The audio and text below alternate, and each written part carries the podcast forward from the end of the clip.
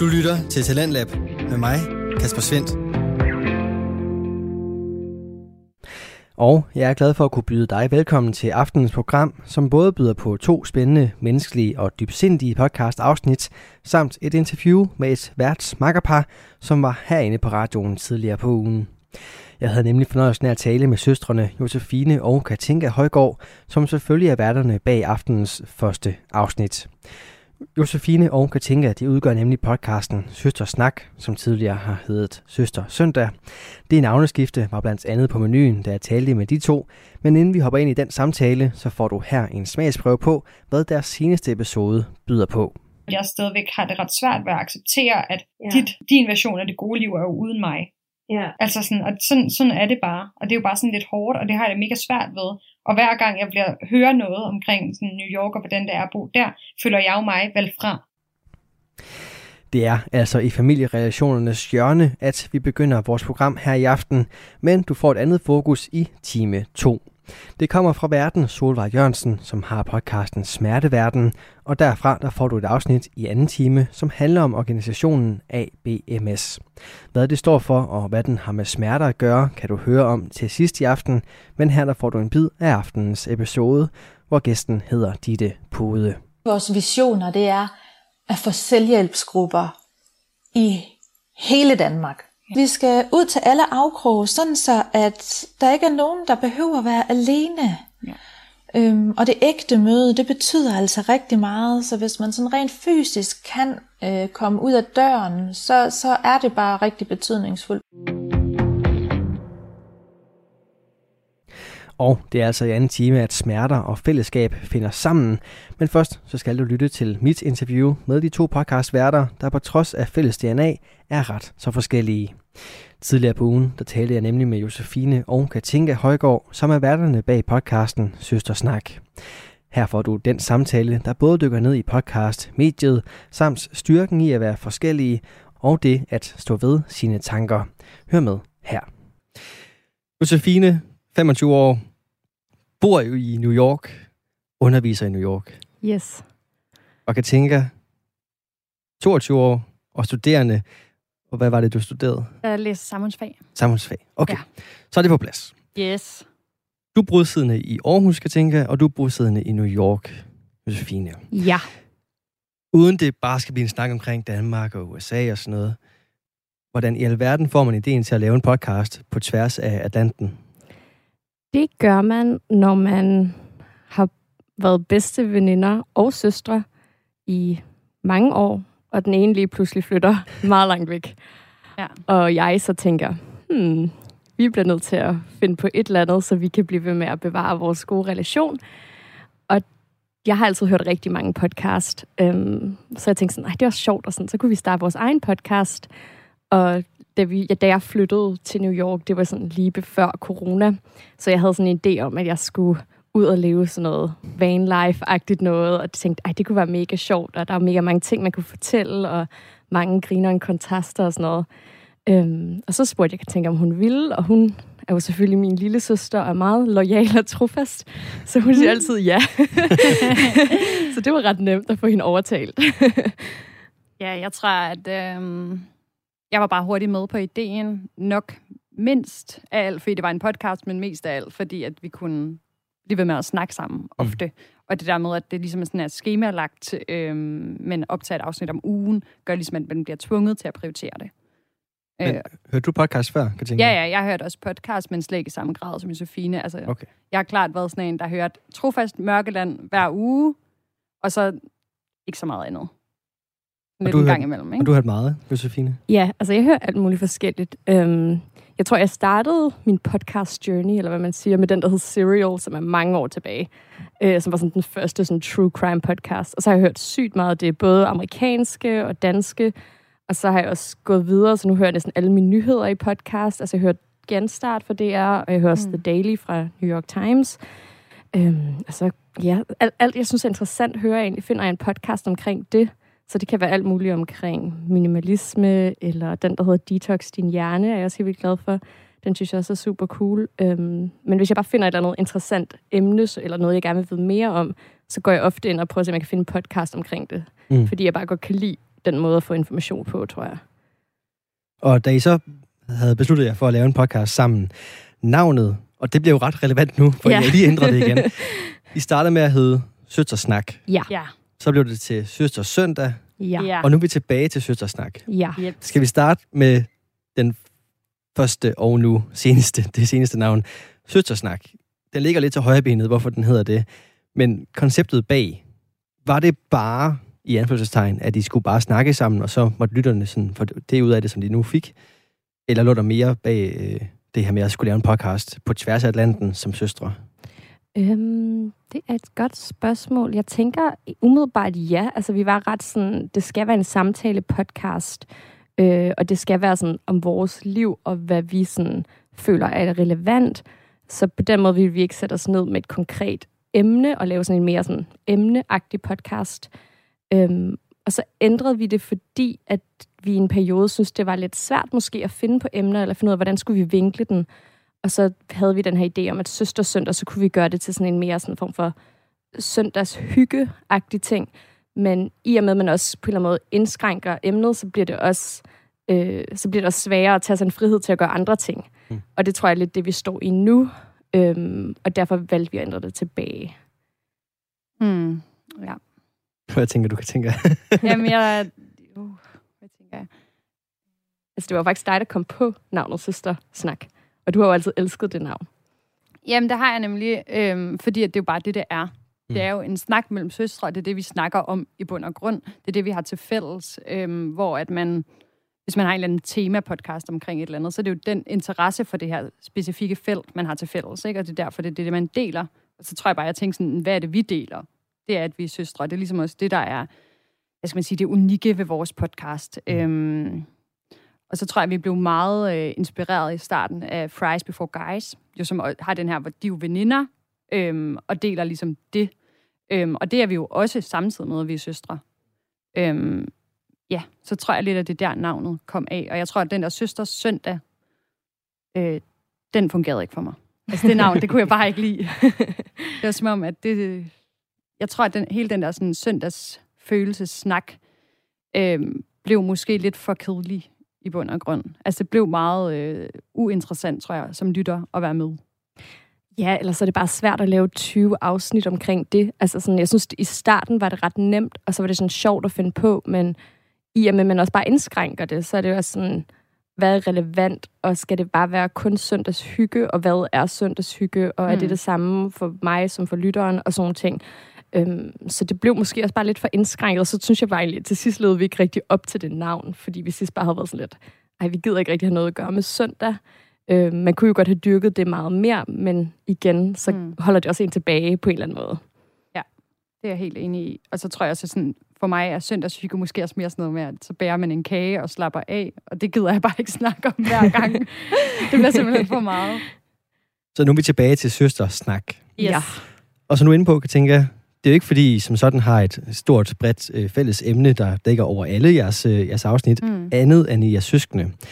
Men så alligevel, det I er i søskende er jo en stor sådan spiller i podcasten, fordi I dyrker jeres forskelle som søstre, altså på trods af en fælles baggrund og på trods af en fælles opvækst, så alligevel er I endt med ret forskellige øh, tilgange til livet. Mm. Hvordan kommer det til udtryk i jeres podcast? Jamen, altså, det gør det jo ved, at vi sådan helt øh, direkte har valgt at dyrke de her forskelle i podcasten, ikke? Og ligesom blive bevidst omkring, hvordan at der er de her forskelle, både mellem Danmark og USA, øh, og vores individuelle forskelle som personer. Øh, det er jo meget det, vi egentlig snakker om i podcasten, øh, og noget af det, jeg tror, vi begge to finder ret interessant. Øhm, hvordan sådan danskerne og amerikanerne er forskellige, det synes vi er ret sjovt at snakke om, så det tror jeg bare, det kom egentlig sådan ret naturligt på en eller anden måde, at, øh, at det var noget af det, der sådan kom til at fylde, fordi når vi bringer et eller andet emne op, som vi godt kan lide at snakke om, og som fylder noget i vores hverdag, øh, fordi det er ofte sådan, vi vælger emner. Det er sådan, når hvad der er sket i vores liv. Fint, kan tænke at gå til eksamen. Det snakker vi om. Hvordan er det så at gå til eksamen i, i Danmark? Hvordan ser amerikanerne på det? Eller hvordan oplever Josefine i hvert fald, at amerikanerne ser på det? Hvordan er vi forskellige som personer på sådan et område? Ikke? Øhm, Ja, og så tror jeg også, at øhm, altså for at gå tilbage til nogle af de møder, vi også har haft øh, herinde på Radio 4, så har vi jo også fået sådan lidt mere teknisk viden omkring podcast, og det her med, hvor en god idé det faktisk også er at have sådan værtsroller. Øhm, og det tror jeg ikke var noget, vi var super bevidst om før. Jeg tror, jeg havde læst lidt om det, men jeg tænkte sådan, det er sådan lidt for karikeret eller falsk.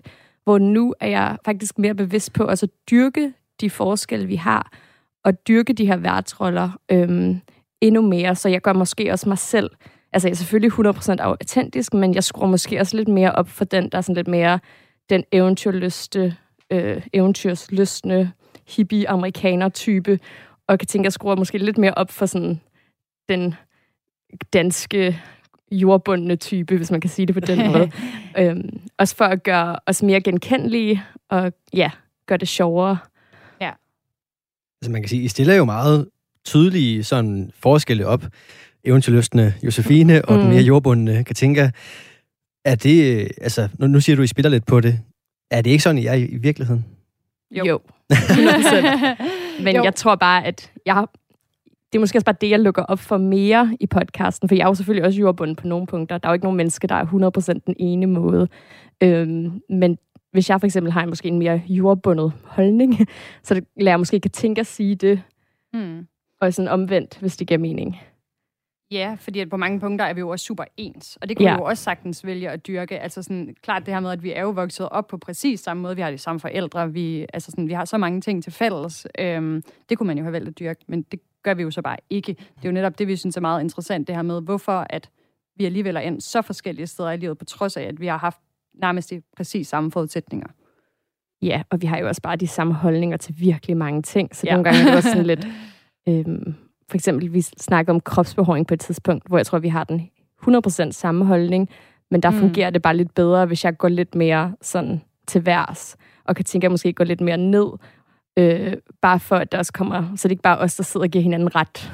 ja, ja, ja for sådan kunne det sagtens være. Så vælger ja. vi jo også emner, øh, hvor vi ligesom har noget forskelligt at sige. Altså, jeg tror, hvis vi sådan tog et eller andet sådan mere politisk take, så tror jeg, vi vil sidde og bare give hinanden ret.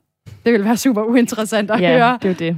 Øhm, ja. Men det der med at tage en persona på, eller tage en del af sin personlighed på, hvordan er det så at skulle stå ved senere hen? Altså, når, når der er nogen, der refererer til jeres afsnit, eller du sagde i det her afsnit sådan og sådan. altså, hvordan er det så at skulle stå på mål for senere hen? Altså, jeg bliver ret tit sådan konfronteret med det, at nogle af mine veninder har hørt et eller andet afsnit, og så er de sådan, wow, øh, hvad sagde du lige her, og mener du det, og sådan nogle ting. Øhm, og det synes jeg nogle gange godt, især i starten, kunne være sådan lidt øhm, angstprovokerende, fordi at man jo, i virkeligheden, så sidder jeg jo bare og snakker med Sofine. Altså ligesom en telefonsamtale, og meget af det, vi siger, kunne egentlig godt bare være ja, noget, vi sagde i en telefonsamtale. Ikke? Altså, og så har vi jo bare valgt at optage det. Øhm, så nogle gange kan man godt lige tænke, åh, oh, hvad var det lige, jeg fik sagt der? Men der tror jeg, at altså bare fordi, at jeg tager den her persona lidt på, så det er ikke fordi, jeg siger noget, jeg ikke mener. Altså sådan, så det må man jo så bare stå ved. Øh, men man kan da godt lige komme til at glemme lidt en gang imellem, at, øh, at det også bliver udgivet, og der er andre, der også hører det, og nogle gange har vi da også måttet klippe et eller andet fra, hvis det bare blev sådan for voldsomt, eller sådan, man lige fik sagt noget, man egentlig ikke mente, ikke? Øhm, ja. ja. Jeg tror, jeg er måske sådan lidt mere den provokerende type, så jeg, har, jeg tror ikke, det er sådan en stor overraskelse af noget af det, jeg siger. Altså, det er jo også meget autentisk. Øhm, mm. Men måske forskellen er, hvis jeg sad og snakkede med min kærestes familie, vil jeg måske ikke sige de samme ting, som jeg siger i podcasten, hvis det giver mening. Præcis. Så, så det er måske mere der, at jeg skruer sådan lidt op øhm, for mig selv, og så er der bare andre punkter, hvor jeg sådan måske skruer lidt mere ned, øh, men det tænker jeg, alle egentlig godt kan genkende. ja. ja, ja, det er jo klart, det er jo noget andet. Altså sådan, det, vi sidder og snakker om i podcasten, er jo tit den holdning, jeg også vil ytre sådan for mine veninder, eller ja, for min familie måske, eller i hvert fald mine søstre, men måske ikke det, jeg vil fortælle til min mormor. Mm. Hvis det Nej. giver mening, ikke? Men din mormor har jo chancen for at høre det. Er det, er det noget... Er det noget, er det noget Måske ikke lige min mormor. Men er det noget, der, der ligger sådan øh, fremme i jeres øh, bevidsthed, når, når I optager, eller er det først bagefter, når I så bliver konfronteret? Nå ja, for søren, det sagde jeg. Altså, er det noget, der I tænker på? Altså, det er noget, jeg synes, man er nødt til at tænke på, øh, fordi det er noget, vi lægger ud online. Og alle og enhver kan gå ind og høre det, og jeg bliver nødt til at kunne stå inden for det, jeg siger jo. Altså, yeah. andet, det går ligesom ikke. Det kan jeg jo ikke kontrollere, om folk går ind og lytter øh, til. Nej. Så jo, det, det er det, men altså, jeg tror, at vi prøver at lade os ikke blive alt for begrænset af det, og ligesom sådan det har også været i hvert fald for mig en proces, det der med at sådan stå ved mig selv. Nå, okay, jeg fik sagt det her, og det mente jeg faktisk. Og det må jeg jo så bare øh, stå ved, når det jeg så bliver konfronteret med det. Fordi det er jo ikke, fordi jeg mener det mindre af den grund. Øh, så kan det godt være, at jeg lige skal forklare den en gang imellem, hvis det så var min mormor, der kom og spurgte. Ikke? Så kan det godt være, at jeg lige skal være sådan, Nå, mormor, når jeg siger det her, så er det altså det her, jeg mener. Øhm, men det har man jo så heldigvis øh, muligheden for. Så tror jeg bare, jeg håber lidt på, at hvis man hører noget i podcasten, som en af mine veninder, eller hvad det nu skulle være, man tænker, wow, det er mærkeligt, at man så også kommer hen og, og spørger om det. Ikke? Mm. Øhm, og det synes jeg også, at mine veninder gør. Altså, det gør de da. Ja, jeg tror, jeg tror, når vi optager, så tænker jeg aldrig over, hvem der hører det. Altså, jeg glemmer rigtig tit. Og nogle gange er det rigtig svært at sådan, ud fra et tal, og bare se downloads, og være sådan, er der overhovedet mennesker bag? Altså, hvem er det, der hører det? Så sådan kan jeg nok, altså, så er det, og det er ofte mig, der redigerer afsnittene, så det er mest der, hvor jeg sidder sådan, og får lidt cringe over mig selv. Men på den anden side også, som kan tænke, at siger, så tror jeg også, det er en, nogle gange er det en god øvelse, bare det der med at stå fast ved det, man siger. Øhm, og det hjælper også en til sådan, at måske også blive lidt mere sådan, hvad kan man sige, komfortabel med sig selv, og også bare stå lidt mere fast ved de holdninger, man har. Og det mm. tror jeg faktisk er en ret god øvelse, fordi jeg tror ofte, så er der mange, der godt kan genkende det her med, at man sådan ikke siger noget, fordi man ikke vil ødelægge den gode stemning. Øhm, eller man bare ikke vil sige andre imod, eller på den ene eller anden måde. Så jeg synes faktisk også, det er en rigtig god øvelse i bare at sådan sige det, man mener. Øhm, og så har vi jo heller aldrig fået noget sådan negativ feedback fra vores omgivelser. Så nej, det nej, nej. Overhovedet hjælper selvfølgelig også. Mm. jeg tror, hvis vi havde det, ja. havde det måske været anderledes. Men hvor, hvorfor tror I, I har det rum i podcasten til at kunne så, stå så meget ved sig selv, og ikke have følelsen af, at man skal øh, i rette sætte sig selv, eller i hvert fald passe på, hvad man siger. Hvordan har I fået skabt den der trygge følelse? Øhm, det er jo fordi, at vi sådan er søstre, tror jeg. At, mm. at der er jo bare en tryg følelse, når vi snakker med hinanden, for det gør vi jo derhjemme altid. Øh, sådan er det jo altid. Så det er nemt at sige, hvad man mener til hinanden. Der, hvor det bliver svært, er jo så, når man skal sige det til verden, eller i hvert fald til dem, der måske vil lytte. Øhm, og det er jo det, man sådan har skulle, hvad skal man sige, æde lidt. Og jeg tror, at for mig var det sådan en mega stor udfordring at skulle fortælle til nogen, at vi havde den her podcast, for en eller anden grund var jeg mega bange for, at folk så gik ind og lyttede. og det var mega latterligt, fordi det er det, der er mening med en podcast. Men jeg var bare sådan, så bange for, at jeg ville have sagt et eller andet, som, som de ville blive skuffet over, eller at de ville stille spørgsmålstegn ved, eller som de tænkte, ej, det der, det kan jeg ikke sige. Fordi man jo netop altid tager lidt en eller anden øhm, bestemt rolle, når man er i forskellige settings, ikke? Altså, jo, altså tror jeg, det du måske også glemmer, det er, fordi jeg tror ikke, det er alle, der sådan har et 100% sådan trygheds, fortrolighedsforhold med deres søskende.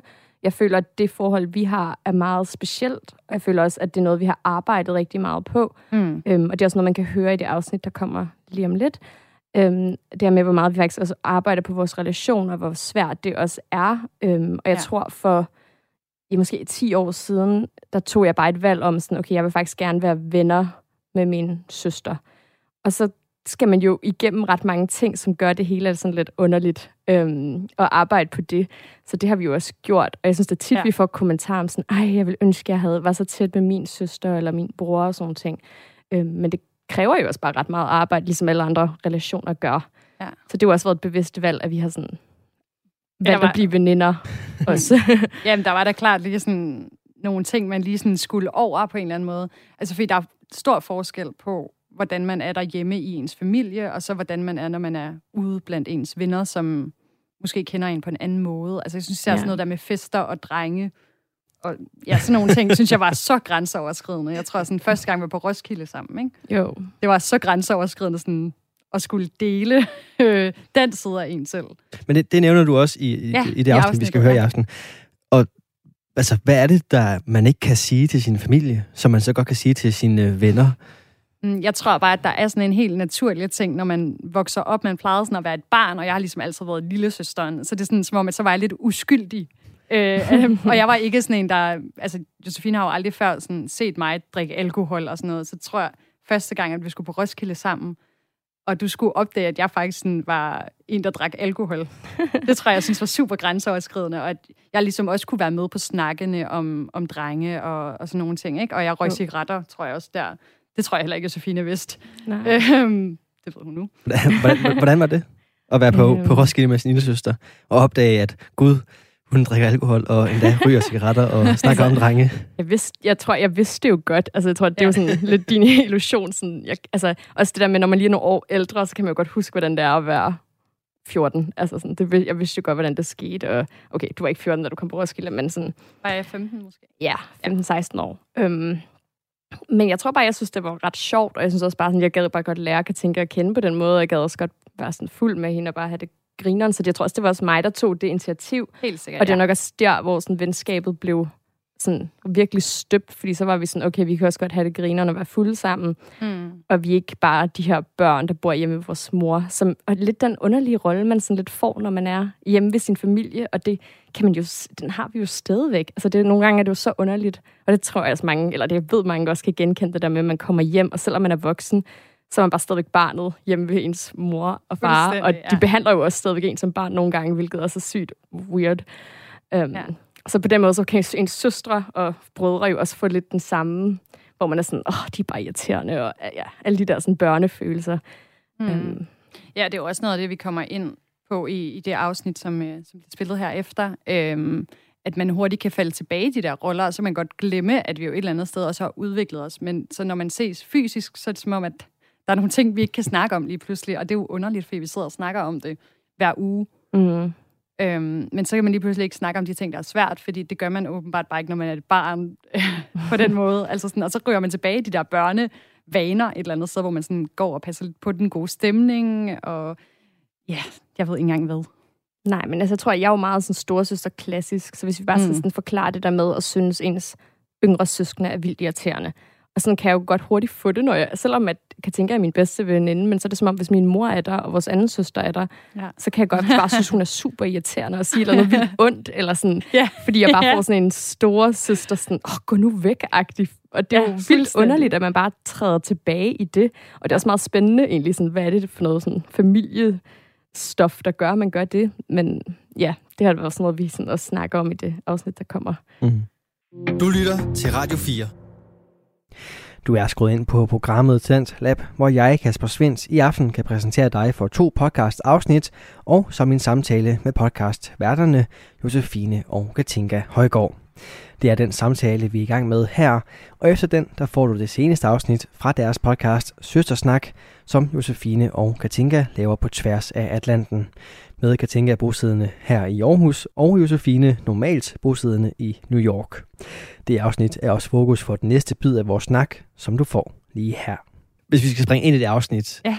En ting er, hvad I snakker om, men det her med at være så hudløs ærlig, altså I optager det i sommerhuset, mens jeres familie er der, Mm. og så alligevel så lykkes det at træde ind i det her rum, trygge rum, hvor I er jeres podcastfamilie, bare mm. jer Mm. to. Ja. Det der med at være øh, så ærlig og dele de her ting, hvis vi skal snakke om, hvordan det er først, og så kan vi snakke om, hvad man skal bruge det til bagefter. Mm. Det her med at, at åbne op på den måde, omkring sit eget privatliv, sit familieliv, øh, det er lige før vi får navne på dem, I snakker om, og vi næsten kan, kan, kan sætte jeres familiestram, hvad hedder det, stamtræ sammen. Mm-hmm. Josefine, det her med at gå ind i den snak, i de rammer, på det her tidspunkt, du er lige kommet hjem fra New York, du er på Mhm. ferie, og så alligevel, så skal du lave den her, det her afsnit. Hvordan i alverden får du sat dig ind i det mindset? Øhm, jamen, det, det vi snakker om i det afsnit, var faktisk noget, vi havde sådan ikke snakket om hele ugen, og det blev optaget sådan nogle dage efter, vi havde været der i, altså, vi havde været i sommerhus i et stykke tid, før vi optog afsnittet. Så for mig var det sådan, det er som om, at når man så tænder mikrofonen, så er det lidt nemmere at have den samtale, hvilket er underligt, fordi det bliver jo optaget og sendt ud til andre, men det er som om, at så har man en grund til at snakke om det. Og nogle gange, altså jeg ved ikke, jeg tror bare, i vores familie har vi ikke altid været super gode til sådan at snakke om følelser, og det, der er svært ved vores relation og sådan nogle ting, det er bare noget, der er blevet sådan lidt forbigået, eller sådan, jamen det snakker vi ikke om. Altså vi har også fra en jysk familie, jeg, tror, jeg ved ikke, om det sådan er. Øh, jeg føler, det er sådan lidt sådan klassisk. Øhm, så det havde været noget, der havde været sådan lidt svært hele ugen, og så var det som om, at da vi så tændte mikrofonen, så blev det rigtig nemt at sige, fordi ja. Ja. der ligesom var en grund til at sige det. Øh, hvor jeg tror, at måske ikke vi havde haft den samtale, hvis vi ikke øh, havde haft podcasten at gøre det i. Og det er jo lidt underligt, at det er nemmere at sige noget til en masse mennesker, der ikke kender os, end bare til hinanden. Men nogle gange er det bare sådan, og jeg ved faktisk ikke, hvorfor. Jeg tænker, hvad, hvad skal man så bruge afsnittet til? Altså både det her, men også på jeres afsnit generelt, som lytter, når man ikke lige kender jer eller kender familien, kan man alligevel godt bruge jeres afsnit til noget? Det håber jeg, men øh, ej, det synes jeg godt, man kan, fordi at det, jeg synes, at vores podcast sådan, har at byde på helt generelt, er jo, at den, vi snakker om nogle ting, øhm, som man måske også selv kan genkende i sin egen familie. Ikke? Og det er jo den der genkendelighed, og det, der er i vores relation, hvor vi håber, at vi måske kan inspirere andre til også at have lyst til at blive venner med deres familie et eller andet sted, ikke? og tænke lidt over de her forskellige emner, som vi bringer op. Øhm, det er i hvert fald noget, det jeg håber at kunne give til lytterne, at man bagefter kan tænke sådan, wow, hvad er min holdning egentlig til det her, eller ej, det gad jeg også godt gøre, eller ja, det ved jeg ikke, sådan nogle ting, ikke? Og efter I havde trykket optag, eller efter I havde trykket stop på optagelsen, hvad gik der igennem tankerne der? Josefine, du har lige snakket om, hvordan det var at træde ind i det rum. Da du så forlod det igen, var, øhm. var, det, var det med en ny, øh, ny syn på øh, sommerhusturen, eller var det, øh, var det tilbage til de, til de vante rammer? Jeg synes faktisk, at lige bagefter var det sådan lidt akavet, fordi der var det sådan, nå, nu er det jo bare ligesom det var før. Det er som om, den her samtale slet ikke har fundet sted. Ja. Men der gik bare lige lidt tid, tror jeg, hvor vi begge to lige skulle sådan tænke over, hvad hinanden sagde og sådan nogle ting. Og så synes jeg, så blev det faktisk allerede meget nemmere. Det var, sådan, det var meget vigtigt at have den samtale, og jeg ville da også ønske, at vi kunne have den, uden at vi skulle optage den. Men der er bare nogle ting der, der nogle gange gør det nemmere. Øhm, så, så ja, lige bagefter var det sådan lidt, det, lidt underligt, og så, men så hjalp det ret meget, og så fik vi faktisk en rigtig god sådan resterende tid, synes jeg. Ja, det er jeg helt enig i. Jeg tror, for mit vedkommende handler det om, at selvom at podcasten jo kan virke super intim, tror jeg, for andre, så er den det på en eller anden måde ikke. Fordi at vi lukker op for, at der er så mange andre, der kan lytte med. Så det er som om, at de ting, jeg siger, det siger jeg ikke kun direkte til Josefine, men jeg siger det også til lytterne. Øh, og derfor tror jeg for mig, at det er nemmere at få sagt tingene. Også fordi vi lidt har en eller anden sådan implicit kontrakt om, at når, nu skal vi snakke om det her, og nu skal vi være ærlige omkring det her emne. Øhm, fordi at ellers så får vi heller ikke noget godt lytterstof ud af det. Eller sådan. Nej.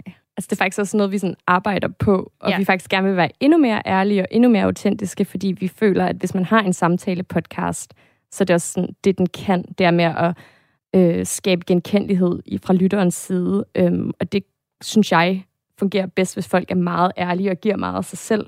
Mm. Og så er det også igen det her, det er en god sådan, øvelse, også personligt, det der med at sige, hvad man egentlig mener, og stå ved det, man siger, og det er også bare med til at udvikle en. Øhm, så ja, vi vil faktisk gerne være endnu mere ærlige, end vi er. Men har det, ja. har det smittet af på jeres liv uden for podcasten? Det her med at skulle dyrke og være ærlig, eller i hvert fald det her med at fortælle mere oprigtigt sine holdninger, eller også selvom man skruer op for det? Ja, det synes jeg. Jeg er klart blevet mere sådan, både stolt af mine egne holdninger, og mere sådan komfortabel med bare at dele det. Også det der med at sådan, tro på, at folk godt kan rumme den, jeg også er, uden at sådan, øh, blive skræmt væk. Eller sådan, og vi kan jo også se, at folk vil jo gerne lytte til det, så det er jo ikke, fordi folk hader det. så, så folk hader nok heller ikke mig, og det er jo nok en stor usikkerhed, som jeg specielt har, fordi jeg måske godt kan altid have troet, at jeg var for meget, øh, men i og med, at jeg bliver ved med at lytte til det, jeg selv siger, i og med at redigere det, og andre også lytter til det, så er det sådan, får jeg en tro på, sådan, at jeg har også lov til at være her, og folk kan godt rumme mig, og det er også bare super rart. mm. Jamen, jeg tror også, at for mit vedkommende, så er det måske bare sådan speedet den der proces op med at blive voksen. Mm-hmm. Øhm, altså, fordi jeg synes, for mig i hvert fald, så er en del af det med at være voksen, er, at man har nogle holdninger, som man kan stå ved. Altså, man er måske ikke lige så usikker på sig selv, og det er måske bare en fordom. Det er det 100% voksne også usikker på sig selv. yes. men, men det har i hvert fald sådan speedet den proces lidt op, øhm, og så i og med, at så bliver jeg også sådan relativt ofte konfronteret med de ting, jeg siger, så er jeg jo nødt til at sige, nå ja, det sagde jeg også, øh, nu skal du høre hvorfor. Øhm, så det er klart, at så, når man får en positiv feedback på det øhm, fra ens omgivelser, så får man også mere lyst til at gøre det igen. Altså sådan, jeg synes tit, at jeg har, at nogle af mine venner har skrevet til mig, ej, jeg hørte de der afsnit, da du sagde det her, det er jeg faktisk mega glad for, at du sagde. Sådan, sådan har jeg det virkelig også, eller ej, det bliver jeg virkelig nysgerrig på. Sådan, jeg tror, det havde været noget andet, hvis vi havde fået mega meget negativ feedback, men det har vi heldigvis ikke. Det håber jeg heller ikke, vi får, for det er virkelig dejligt, at det, at det er positivt øh, og nysgerrigt, i stedet for negativt. Har det påvirket jeres øh, relationer, udover jeres, jeres interne? Nu siger du det her med, at der kommer veninder hen og siger, at de enten er glade, eller lige skal høre lidt mere omkring den her holdning. Altså, føler du, at dine venskaber til dine veninder, der nu, der nu hører afsnittene, altså, har, har det rykket på, på jeres venskab? Det har det helt sikkert, fordi det er jo så, hvad skal man sige, det åbner op for, at vi også skal tage nogle af de her emner op i venindegruppen. øhm, som vi måske ellers ikke ville have haft taget op. Ikke? Øhm, så jo, så er det klart, at så hører jeg jo også fra deres side, om hvad tænker de? Øh, så det har helt klart bragt nogle flere sådan, spændende samtaler på bordet, ikke? i stedet for det måske kunne være mere overfladisk ellers. Hvad med dig, Josefine? Har du, har du kunnet mærke på dine relationer, at der, at der er sket en ændring siden podcasten? Mm, det ved jeg faktisk ikke. Det er jo lidt, jeg har jo været i en lidt anden situation, hvor jeg har øhm, været rigtig langt væk fra dem, jeg kender i Danmark, og det er jo dem, der primært hører podcasten. Men man kan sige, jeg tror, at mange af mine venner og sådan tætte bekendte har jo kunne følge med i mit liv, uden at være sådan i fast kontakt med mig. Og det tror jeg, det ved jeg i hvert fald, for nogen har sagt, det har været rigtig rart, at de sådan føler, at nu hvor jeg er så langt væk, så kan de stadigvæk høre podcasten og stadigvæk få en del af mig på den ene eller anden måde. Så det er jo også vildt rart, at man kan sådan give det til folk, når man er så langt væk. Øhm, jeg tænker, det også, det er en, skal tænke, at også her forleden af, det er også en sjov dagbog for os at lytte tilbage til øh, på et tidspunkt, sådan omkring det her tidspunkt i vores liv og sådan nogle ting. Så det er jo på den måde, ja, at sådan, nogle gange kan jeg godt høre, at hvis jeg fortæller noget, så har de allerede hørt det. Sådan, hvor jeg tænker sådan, nå okay, det giver også god mening. Mm. Hvis man skal hive den lidt længere ud, så sidder jeg jo altså, øh, helt geografisk helt forskellige steder. Ja. Hvordan tror I, podcasten vil have lyttet, hvis I sad i samme by, samme lokale hver gang? Der havde nok været en bedre øh, lydkvalitet. Nej, øhm, for mig så tror jeg, det gør det nemmere, at man ikke kan se hinanden. Altså der, da vi optog i sommerhuset, der var vi jo fysisk i samme rum.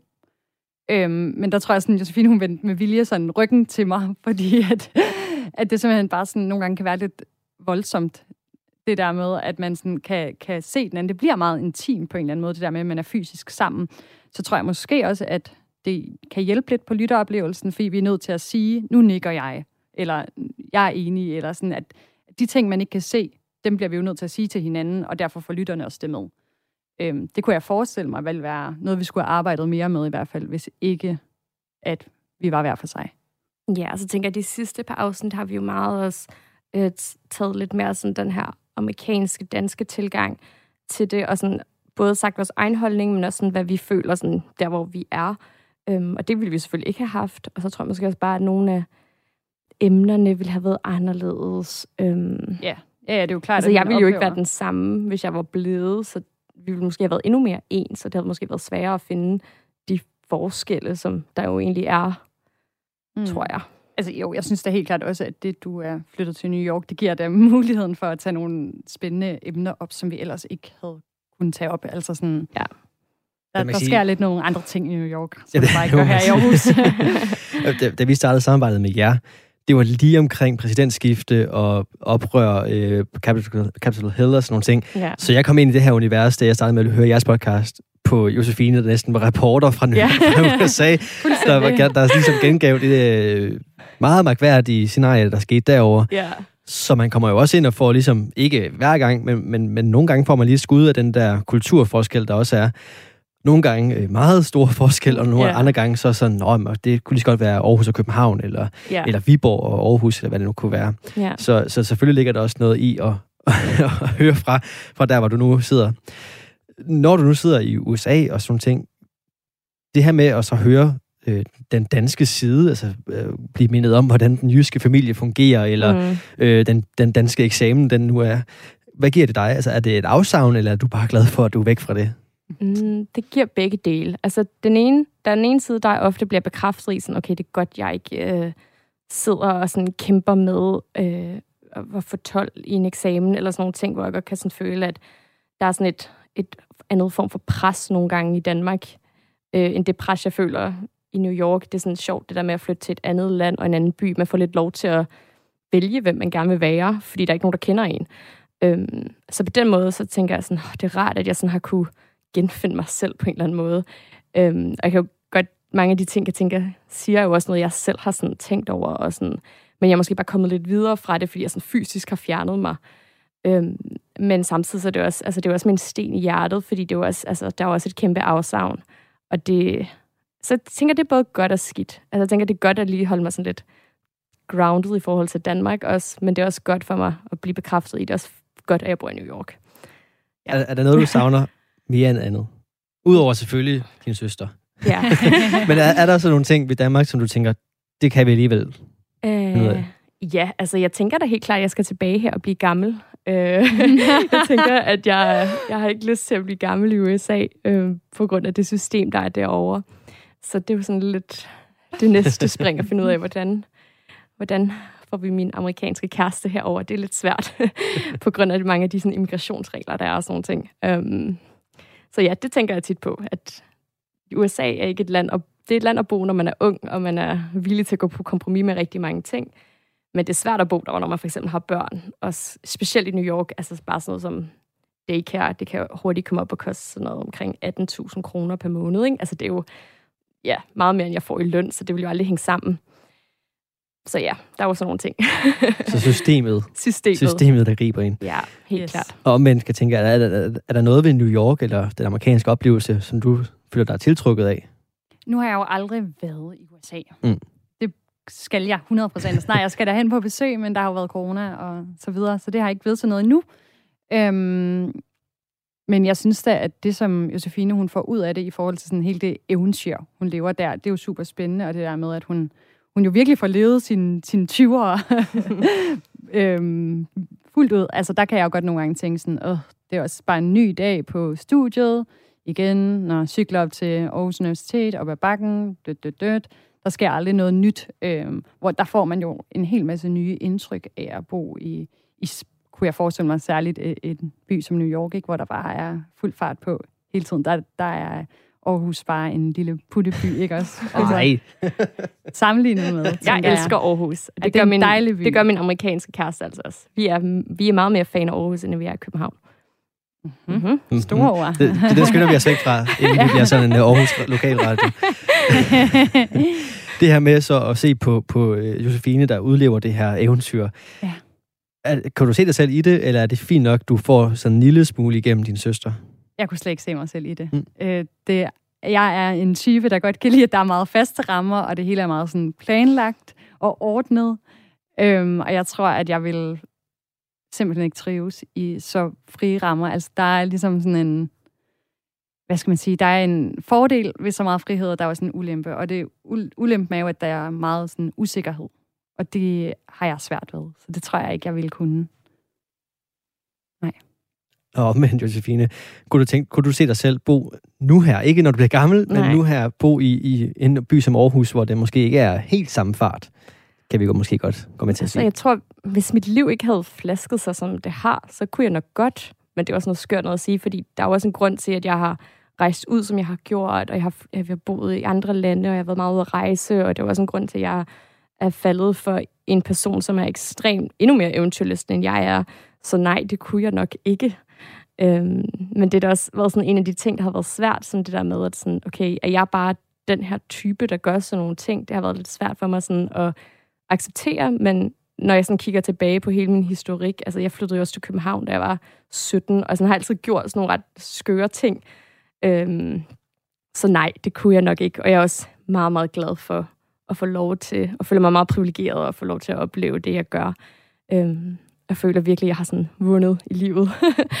så, så nej, det kunne jeg nok ikke. Men jeg har ikke noget sådan... Altså, jeg er tit sådan... Und, jeg kan godt være undrende over for Katinkas valg, fordi jeg tænker, jamen, vi har jo hele verden foran os. Vi kan jo bare gå amok, og specielt også i Danmark. Vi er så heldige. Vi har jo så mange penge, og vi kan jo bare tage hen, hvor vi vil. Hvorfor ikke gribe chancen? Men så når jeg hører hende forklare om det, så giver det jo også mening i forhold til den, hun er. Og det er også meget sundt for mig, tror jeg, nogle gange at sådan blive reddet lidt ned på jorden og forstå, sådan, der er ikke en version af det gode liv. Og hvad der er det gode liv for mig, er ikke det gode liv for andre. For så, som Katinka siger, så er der også mange ting, der er kaos, og der er også mange dage, hvor jeg bare græder og har det vildt svært, fordi at alt virker så uoverskueligt. Øhm, men så er der også bare mange dage, hvor jeg bare står på en eller anden rooftop bare i New York og tænker, wow. Men altså uden at lægge ordene i jeres mund, ja. det er vel også noget af det, som man som lytter får ud af det. Altså det er med to versioner af, hvordan man kan vælge at leve livet, eller hvad man får ud af det, og så det her med at, så man sige, holdningerne til de forskellige emner selvfølgelig, men også bare måden, I er på, måden, I lever jeres liv på, er også noget, det man kan spejle sig selv i. Det er i hvert fald min, min påstand. Ja. Øh, så må man se som lytter, om man oplever det samme. Ja. Emil runder af, udover geografisk, der virker jeres fremtid sådan ret sikker. Der kommer ja. lige til at ske et skifte der i hvert fald. Øhm, hvad skal podcasten ligesom byde på i fremtiden, udover nogle, øh, nogle, impuls, øh, nogle, øh, nogle snakke, man kan, man kan spejle sig selv i? Jeg tror i virkeligheden ikke, at den skal byde på så meget andet. Øh, altså, den udvikler sig jo i takt med, at vi udvikler os. Så hvis vi vælger at flytte, så øh, sker det jo også i podcasten. Øh, og vi bliver jo også ældre. Så podcasten bliver også ældre på den måde, ikke? Altså, sådan, det er jo nogle forskellige ting, der rører sig. Altså, hvem ved, om vi har den her podcast i de næste 30 år, og vi oplever at få børn, og det ene og det andet og det tredje, ikke? Øh, så er det jo det, det kommer til at handle om. Hvordan er det at være mor? Det ved jeg ikke. Men det kan være, at vi finder ud af det. Det kan være, at lytterne hører det fra os. Det ved jeg ikke. Nej. Altså, jeg håber, at vi kan blive bedre til os i podcasten at dyrke vores øh, søskende relation, og vi kan faktisk inspirere mange flere til sådan også at prøve at tage den relation op selv, fordi det er bare et det er bare rigtig specielt at vokse op sammen, og så også blive venner, fordi man har bare en tryghed med hinanden, som bare er øhm, noget, du bare ikke kan have med andre. Altså sådan, fordi ens venner kommer og går rigtig meget, men det er jo bare det, ens familie ikke rigtig gør, fordi den er bare... For de fleste mennesker, så er det bare dem, man altid er i familie med, ikke? og det er sådan dem, man holder fast ved, fordi det er dem, man er vokset op med. Øhm, så jeg håber, den kan blive ved med at inspirere til, at andre også har lyst til at tage den relation op. Det håber jeg også. Ja. I skal have tusind tak, fordi I gad at komme ind og fortælle omkring podcasten og det kommende afsnit, men selvfølgelig også omkring jeres sådan interne relation. Sindssygt modigt, sindssygt sejt. Øh, så tak for, tak for jeres besøg. Tak fordi vi måtte komme. Ja, tak fordi vi måtte komme, og det var en mega behagelig samtale. Vi følte os trygge. ja, det gør vi i altså. hvert fald. det var heldigt. Yes. Du lytter til Talentlab med mig, Kasper Svendt. Og nu der skal du altså have det seneste afsnit fra podcasten Søster Snak med Josefine og Katinka Højgaard. De dykker ned i familierelationer, kærligheden imellem søskende og alt, hvad den bringer med sig.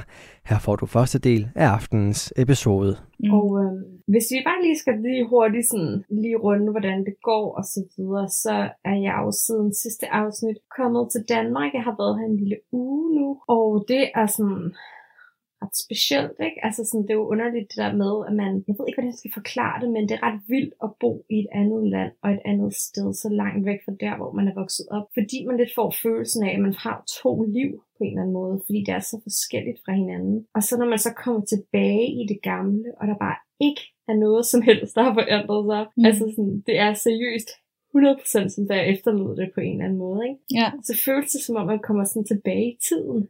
Det er ret skørt og ret specielt. Mm.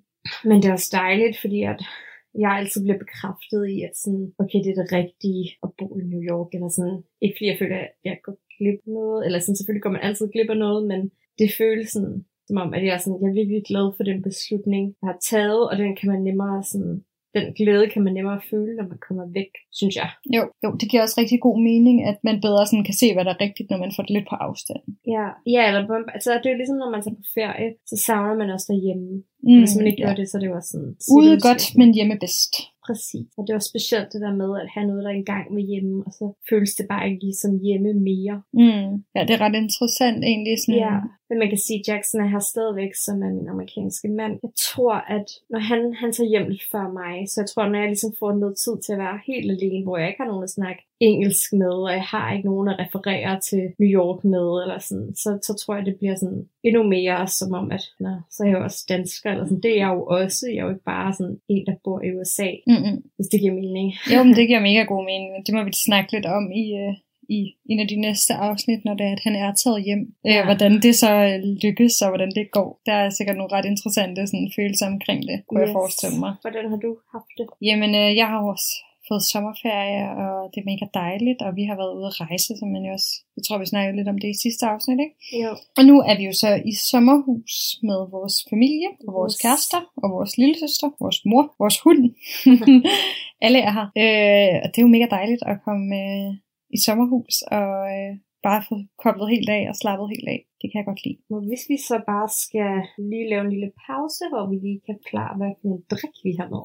Yes. Jeg øhm, er blevet sådan ret alkoholisk på den her tur. Jeg har virkelig drukket meget alkohol. Øh, yes. Øhm, det har været så rart. Men det er også bare, fordi der har været endless supply. Ja. Så jeg drikker sådan en åndssvag Verdi hyldeblomst, som er meget, meget sød. Mm-hmm. Og det er absolut ikke min yndlingsdrik. Jeg ved ikke engang, hvem der har købt den, men jeg føler kun, det er dig, der har drukket den. Det er også kun mig, der har drukket den, men det er Lærke, der har købt den. Men hun Mm. gad ikke have den åbenbart. Nå, så er det jo heldigt, at du blevet lidt alkoholisk, så den kunne blive drukket. Præcis. Ja, jeg drikker jo sådan en Alpro kakaomælk, som jeg elsker, og som du har købt til mig i dag, da du er ude at handle. Det er Yes. simpelthen min absolut favorit øh, soja kakaomælk, øh, eller sådan generelt plante kakaomælk. Den smager sygt godt. Ja. Den er bare sådan mega creamy. Jeg tror, det er sådan lidt ligesom øh, kokjo. Så to meget forskellige drikke. Jeg vil ikke anbefale at blande dem, men hver for sig er de begge perfekte. Nå, lad os gå videre til at snakke om dagens emne. Ja. Det er jo kærlighed, og det er sådan det første, man tænker på, eller jeg tænker på, når jeg hører kærlighed. Jeg ved selvfølgelig ikke med jer, der lytter med, men det er meget sådan den romantiske kærlighedsrelation mm. mellem et par. Ja, altså så den sådan form for kærlighed, man har med sin kæreste, Ja. eller hvad det nu er. Det er ligesom det, man sådan forestiller sig med kærlighed. Men jeg tænkte, at det ville være meget sådan interessant at tage en anden vinkel, og tage en lidt mere sådan familiær kærlighed, når jeg, altså sådan kærlighed i min familie. Mm. Både fordi vi har snakket om kærlighed før, Mm. Så også bare fordi det er sådan meget relevant i, at vi sagtens skal tage det op, fordi vi ligesom har en familiær relation. Jeg synes i hvert fald også, at det er en god vinkel på det her emne. Og noget, jeg sådan tænker ret meget over, når jeg hører det her sådan familiære kærlighed, Ja. så det er meget den her sådan, hvad skal man sige, øh, endeløse kærlighed, eller den her sådan kærlighed, der er der uanset hvad. Ja. Fordi at, altså sådan, at man på en eller anden måde elsker sin familie, uanset hvad de gør, Ja, føler jeg, at sådan ens familie kan virkelig være irriterende og nederen på mange områder, men man elsker dem stadigvæk, og man tilgiver dem også stadigvæk. Altså det er den her meget, øh, ja, jeg ved ikke rigtig, hvad man kan kalde den, sådan ubrydelige øh, forbindelse, man måske bare har, ikke rigtig har til så mange andre nej. end ens familie. Det der har været sådan, at alle ens sådan, venner ændrer sig jo gennem livet, og mange får jo også forskellige kærester gennem livet, øh, men ens familie, sådan biologiske familie, bliver ved med at være den samme i hvert fald. Øh, og det er jo også de mennesker, som har kendt mig allerlængst. Mm. Øh, og derfor tror jeg også, at så er ens kærlighed nok lidt sådan stærkere, men også øh, nogle gange lidt mere skjult. Eller sådan, jeg ved ikke, om det giver nogen mening, men Jo, det giver god mening. men det her med, at det ikke er noget, jeg sådan tænker over i hverdagen, sådan, hvor, hvor jeg bare elsker alle i min familie. Men samtidig så, så er det jo virkelig sådan, det er, at jeg elsker alle i min familie. På hver deres måde. Og uden at jeg selv har valgt dem. enig, øhm, men jeg har sådan, jeg har tænkt også ret meget over det, fordi jeg, jeg ved det, jeg har meget en, en holdning om, at alle de forhold, du gerne vil have i dit liv, altså om ligegyldigt, hvem de er til, er noget, der skal arbejdes på. Mm. Og man kan ikke tage noget for givet, fordi selvom man har en familierelation, så bliver man bare stadigvæk nødt til at give det tid og energi for at blive ved med at have det. Jeg synes ikke, man skal give det lige så meget energi og tid, Nej. som man skal med venner. Nej. Men jeg synes også, det er forkert, at vi har sådan en idé om, at man ikke sådan skal pleje de relationer, fordi at jeg kan i hvert fald mærke, at jeg føles, hvad kan man sige, længere væk fra Mm. min familie, med at jeg også er flyttet længere væk. Ja. Og så når de ikke bliver sådan plejet, og man ikke sådan, altså snakker sammen ofte, og man ikke oplever ting sammen, Mm. så vokser man også lidt fra hinanden, synes jeg. Ja, det giver nok ret god mening, det her Ja. med, at man sådan, øh, hvad skal man sige, den her uendelige kærlighed, eller hvad man kan kalde den, kommer nok også lidt af, at i hvert fald i vores familie, så plejede vi jo at altså tilbringe relativt meget tid sammen, fordi vi ja, boede i samme hus. Øh, der er ligesom alle de her traditioner, der tit er i en familie, som bare gjorde, at man ligesom havde en del ting til fælles.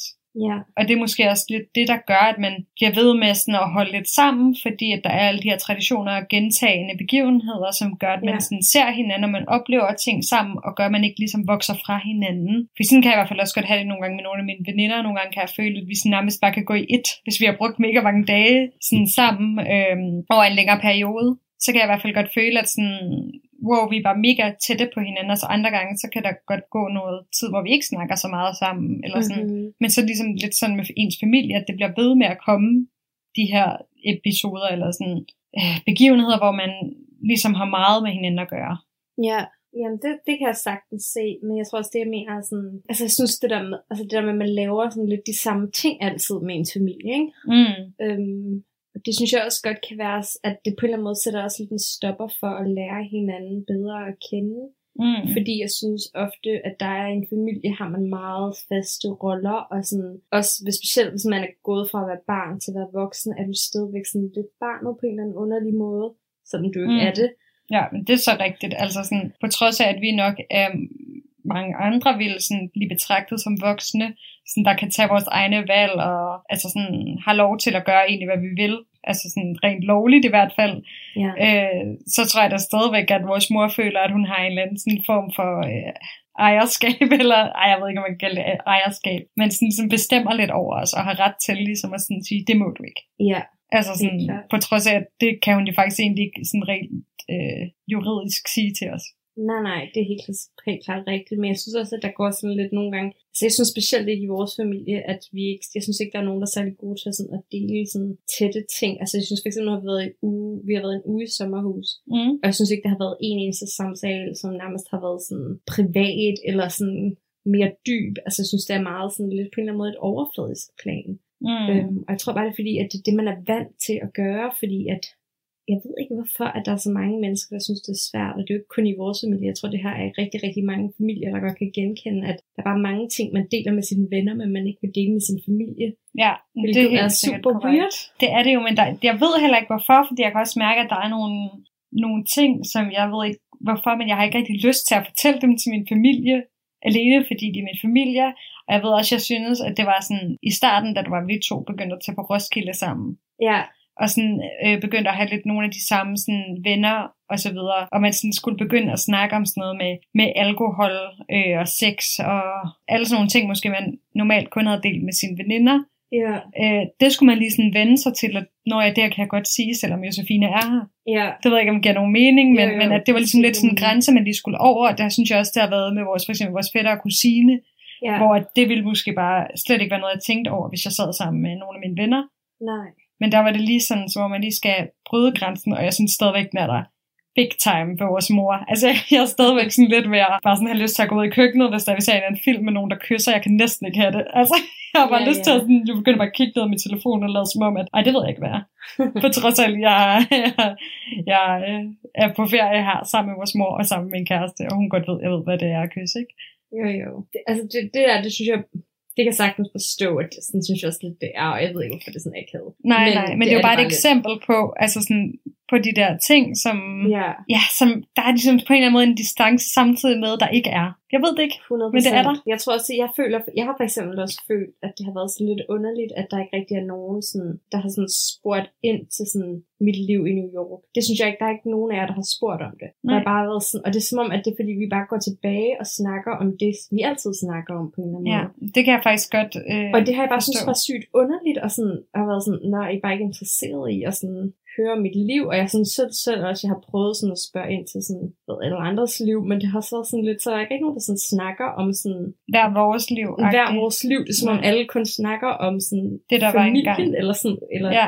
ja. eller sådan gamle familiehistorier, eller sådan overfladiske ting, og det kan jeg godt, altså det, det synes jeg bare er så underligt, at vi ikke har sådan en mere dyb relation. Og jeg Ja. tror bare, igen, så tror jeg virkelig, det er klassisk for sygt mange familier, i hvert fald Mm. sådan, hvad jeg hører fra mine andre veninder og sådan noget, ikke? at det er sådan, det er om det er bare sådan, det er, og, og det er så underligt, når man så har den der kærlighed, som sådan skulle være for evigt, men at man alligevel ikke rigtig bruger hinanden. Mm. Jo, men det giver ret god mening. Det er ret sjovt, du siger det. Øh, fordi at af en eller anden grund, så føler jeg også, at hvis jeg skal sådan... Jeg, jeg føler, at jeg skal overskride en eller anden form for grænse, hvis der er, jeg skal spørge helt meget ind til, øh, hvad skal man sige, noget med for eksempel med dit liv i New York, eller med mor og, og Lærkes liv derhjemme, som er et Mhm. anderledes liv, end, end det, det var dengang vi boede derhjemme. Det er som om, at det er sådan, på en eller anden måde lidt grænseoverskridende at begynde at bringe op. Og det, jeg ved ikke, hvorfor det er sådan, fordi det, der er jo ikke fordi, der er noget et eller andet sted, sådan, som I ikke måtte spørge mig om i forhold til Aarhus. Altså sådan, Nej. I må altid spørge sådan, og, altså sådan, kan I få det til at hænge sammen økonomisk? Øh, hvad går du er bange for i hverdagen? Eller, altså alle mulige ting, som ellers kunne være sådan et, øh, hvad skal man sige, ømme emner for nogen. Ja, Det vil jeg ikke selv føle overhovedet var grænseoverskridende at snakke om. nej. Men alligevel er jeg bange for at overskride jeres grænser, hvis det er, jeg går ind og spørger om sådan, Nå, Josefine, hvordan går det så rent økonomisk med jer i New York? Eller sådan et eller andet Ja. øh, emne, jeg tænker, at man måske kan syn- synes er lidt svært at snakke Mhm. om, ikke? Det er det, der er svært at øh, spørge ind til. Så er det nemmere at spørge ind til sådan nogle lidt overfladiske ting omkring sådan, Nå, er bygningerne i virkeligheden så høje? Eller, I don't know, men sådan noget lidt ligegyldigt, ikke? Radio 4 taler med Danmark. Ja, det kan være svært lige at finde de rigtige ting at spørge om, Og præcis det dykker Josefine og Katinka Højgaard ned i i anden del af aftenens episode fra podcasten Søstersnak, som du får i time 2 af aftenens omgang Talent Lab. Der venter også en episode af podcasten Smerteverden, hvor Solvar Jørgensen sætter fokus på danskere med kroniske smerter. Derfor der har hun blandt andet talt med Ditte Pode, som er stifter af organisationen ABMS, Anonyme Borgere med Smerter. Hør den samtale samt anden del af Søstersnaks seneste afsnit efter dagens sidste nyheder, der kommer din vej her.